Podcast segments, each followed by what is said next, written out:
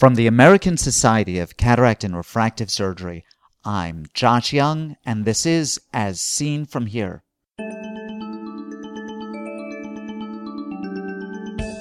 On today's podcast, lowering the Argentinian flag. When we only use it in the center part, you can get rid of it quite easily. After you have done the capsulotomy, you can go in with a phaco tip and you can remove it. First, this. 2015 marks two significant 10 year anniversaries. As Seen From Here shares its 10th birthday with EyeWorld Asia Pacific. EyeWorld AP is the most important source of ophthalmic news for the Asia Pacific region, with editions in Chinese, Korean, and English, and a circulation of more than 27,000. Stay tuned at the end of this podcast for more information from Kathy Chen and Graham Barrett about the significant milestone. How do you handle hypermature lenses? Okay, besides referring them out. When faced with an intumescent lens, there are a number of ways of approaching the capsulotomy. The fact that there are a number of ways of approaching the capsulotomy immediately tells us that none of them is completely satisfactory, or indeed there would only be one way. The complication we're all trying to avoid is the rapid rupture of the anterior capsule when it is pierced by the cystotome. This is commonly called Argentinian flag sign, and it continues to be the subject of conversation at many ophthalmic meetings. That's why I was so happy when Fritz Heinrich Hengerer published his paper on techniques for dealing with this situation.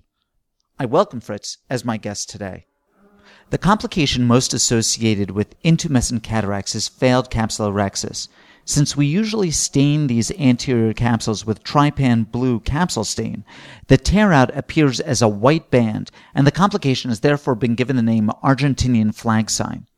Why does this complication occur in intumescent lenses? This complication is very familiar due to the fact that these intumescent white cataracts are under high pressure. The nucleus itself is liquefied and the lens is uh, under a real high pressure, which means there's a change in the lens curvature. The anterior chamber is flattened, and while staining these lenses with trypan blue and you try to open them in the central part, like you do a regular capsulorhexis or a capsulotomy, then you will end up in this Argentinian flag sign, which means the two leaves of the capsule are divided through one giant tear, moving from the anterior surface of the capsule to the backside, and this leads in many cases to a dropped nucleus. So when you say that there's high pressure within the capsular bag, what you're saying is that there's a, a pressure head, there's a, a, differential in pressure between the uh, pressure inside of the capsular bag and the pressure of the anterior chamber. That's right. The, in, the intralenticular pressure is even higher. It is not measurable uh, because when you puncture the lens, it will open up itself. Uh, according to the IOP values in these cataracts. These IOP values appear quite normal, but the lens is too ripe in comparison to a regular cataract, to a nuclear senile cataract, which is only more dense. What maneuvers have been employed in the past to avoid this complication, and how successful have they been? So just to come back to the first question, there is one important item to mention before we start uh, in prior surgery uh, uh, approaches.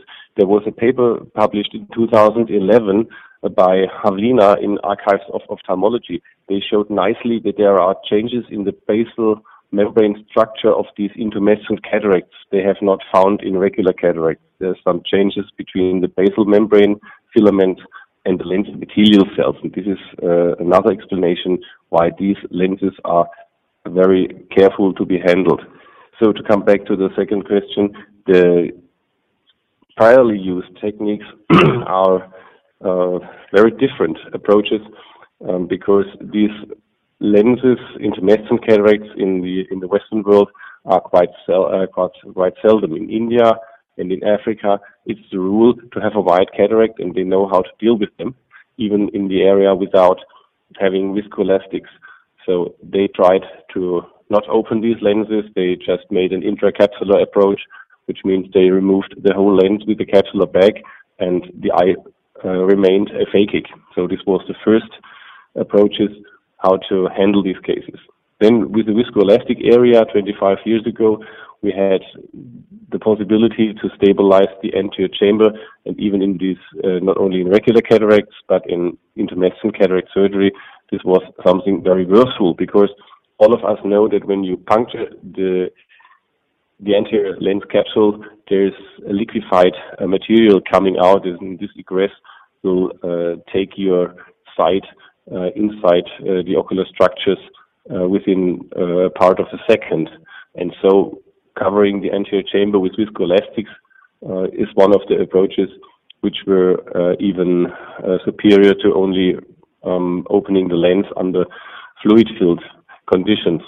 So other aspects uh, to be mentioned are uh, some approaches using viscoelastics and enlarging a central small puncture of the capsule uh, to in a spiral way to enhance uh, and to create a continuous curvilinear capsule uh, capsulorhexis according to the size you are aiming for and at, la- at least in at the end of the 19th of the last century, there were two groups publishing uh, a lot of papers using um, uh, diathermy uh, to open up the anterior lens capsule in a safe way. But not all, not all surgeons um, agree with these approaches because when you uh, open up with um, with endodiathermy, it's a little bit difficult, and the stability of the the rim of the capsulotomy is not so stable as when you tear it at once, as it has been shown by Gimbel and Neuhann in their early publications. Fritz, what question did your study seek to answer? We tried to compare two different surgical approaches according their, to their intraoperative complications, and the primary outcome measurements were as well the sizing of the horizontal and vertical opening of the capsulorhexis and the deviation from the targeted capsular, uh, capsulorhexis diameter, which was set at 4 to 4.5 uh, to 5 millimeters in our study. The study design was a prospective randomized trial. Can I get you to describe the two techniques studied in this procedure? In all our, uh, in both study groups, we first stained the anterior capsule with trypan blue under an airfill, it uh, as it has been described by Melles uh, a few years ago. And so then we divided into two groups. The first group received a filling of the anterior chamber with a medium viscosity OVD. This was Healon, um, and I have to commit that I have no financial interest in the product mentioned in this paper until in the last years or now. So when I use the term Healon, it's not a brand name, it's the the abbreviation for um, hyaluronic acid based OVD of medium viscosity. So this was because we tried to compare to uh, viscoelastics. And the second one, the second group, uh, received a peripheral filling of the anterior chamber with medium viscous viscoelastic. And in the center part, we placed a large bulk of uh, high viscous viscoelastic in order to create enough space between the corneal dome uh, and the anterior um, capsule in order to indent the anterior capsule to a certain extent. This is something you can nicely see when the capsule is stained with trypan blue. You can uh, use this Healon 5, which is the highest uh, viscous OVD available on the market. And this is a space cre- uh, creating OVD and a very versatile uh, surgical uh, device for not only for these issues. And so this is the difference between two groups, just to assume the first group only received medium viscous uh, viscoelastic in the whole anterior, uh, anterior chamber without indenting of the anterior capsule. And in the second group, it was only a rim in the periphery filled with medium viscous OVD, and in the center part, it's like a donut where you fill it in the middle, but you overfill it a little bit in order to uh, create uh, this central indentation. So it's a donut pattern that you're doing, not a soft shell?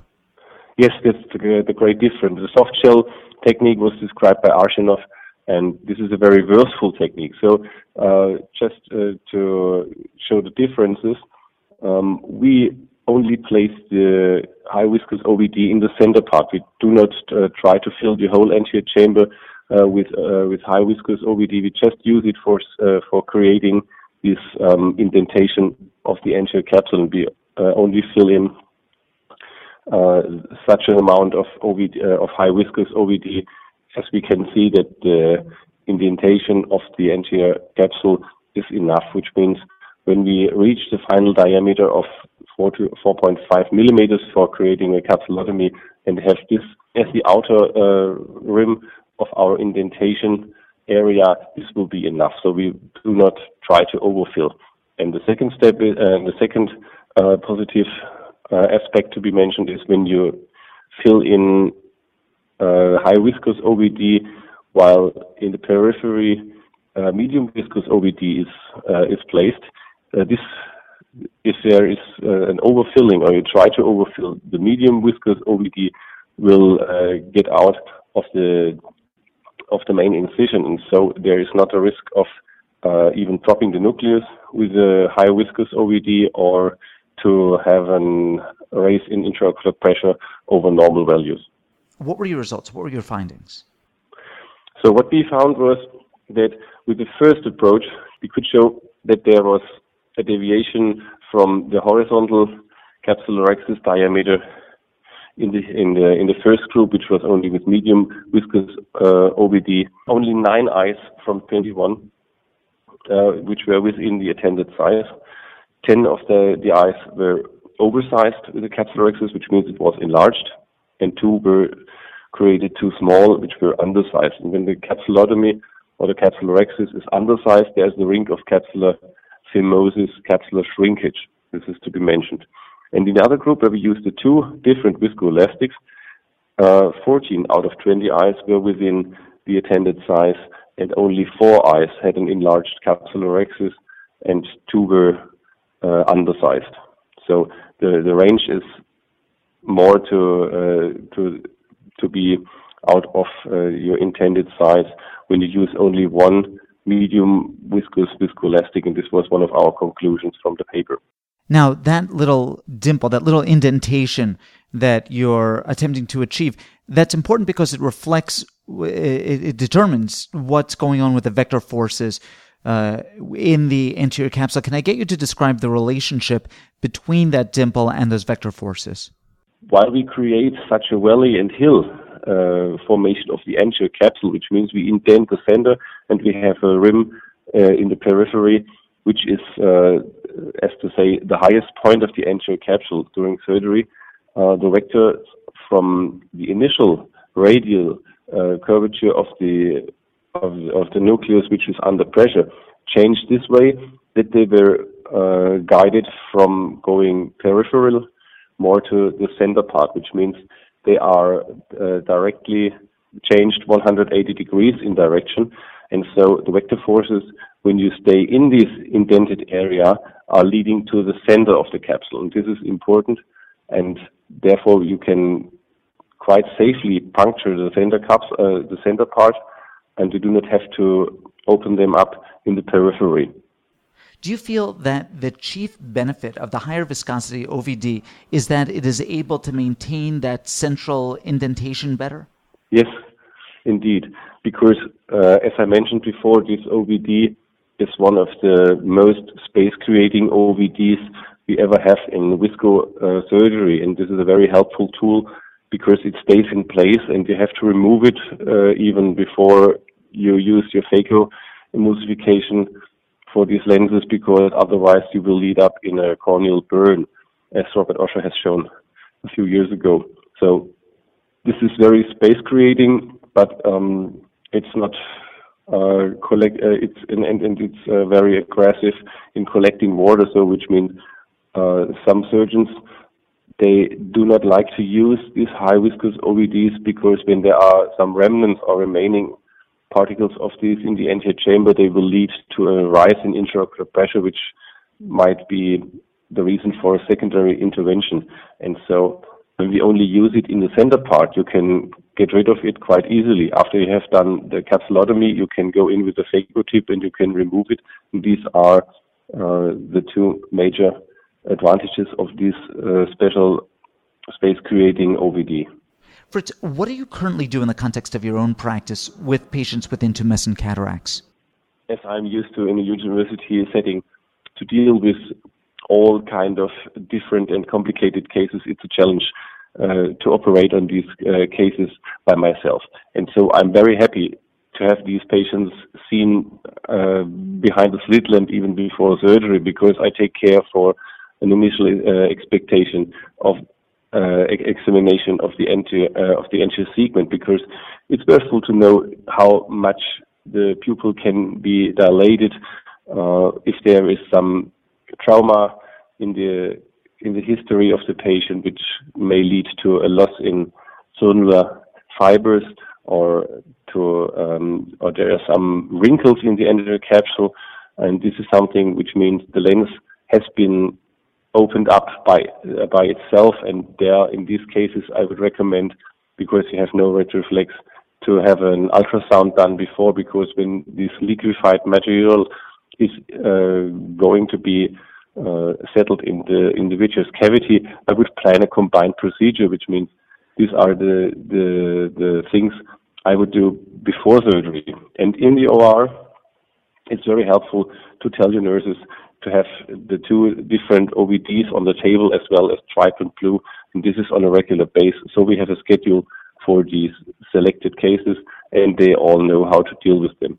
Fritz, I want to thank you very much for bringing this to us, for being so generous with your time. Uh, Dankeschön and truce. thank you for your time. Fritz Heinrich Hengerer is senior physician and deputy director at the Clinic for Augenheilkunde in Frankfurt, Germany. His paper, Assessment of Intraoperative Complications in Intumescent Cataract Surgery using two ophthalmic viscosurgical devices and trypan blue staining, appears in the April 2015 issue of the Journal of Cataract and Refractive Surgery. EyeWorld AP is more than just a regional version of EyeWorld with commentary from ophthalmologists in the Asia Pacific region and with a circulation of more than 27,000, EyeWorld AP is the most important source of ophthalmic news for an enormous number of ophthalmologists over the most populous areas of the planet. I spoke with Chief Medical Editor Graham Barrett and Executive Editor Kathy Chen about this landmark 10th anniversary. I want to congratulate you on 10 years of EyeWorld Asia Pacific. Can I get you just to tell the audience what EyeWorld AP is and, and what its breadth is? Sure. So this began as a joint venture 10 years ago uh, with the parent organization, and the concept was to have uh, Asia Pacific edition of the magazine it's not simply a reissue of the uh, parent magazine, which is a monthly, it's a quarterly. But uh, in advance, I look at the uh, editorial material that's due to be published for the next few months and extract what I think are the most interesting and relevant to the Asia Pacific region. We then add uh, Asia Pacific um, comment on those articles, as well as um, occasionally original material which arises from the Asia Pacific edition. And there's a two way cross uh, of information because we do have some of our own uh, original articles that find their way to the parent organization. What's really exciting about um, EyeWorld Asia Pacific is that, unlike uh, in other parts of the world, like the US and Australia, where we have a profusion of publications and your desk is full of various publications. Often, this is the major source of uh, information, education that gets to people in countries like China and elsewhere.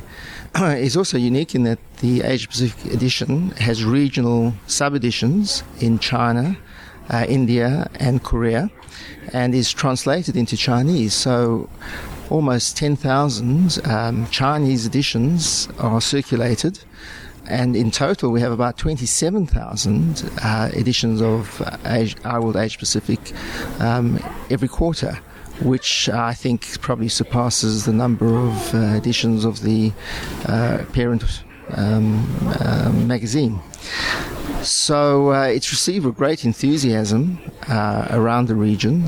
We have, you know, lots of positive feedback um, about it, and it's been a very, very successful uh, joint um, venture.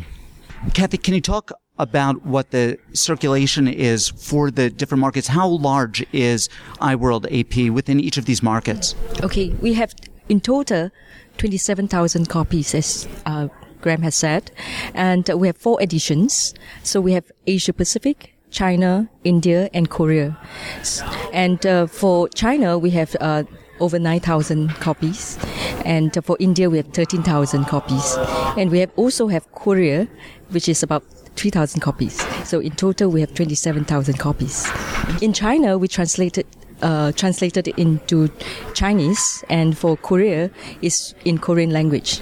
Really? But for India is in English because most of the Indian um, ophthalmologists speaks English and read English.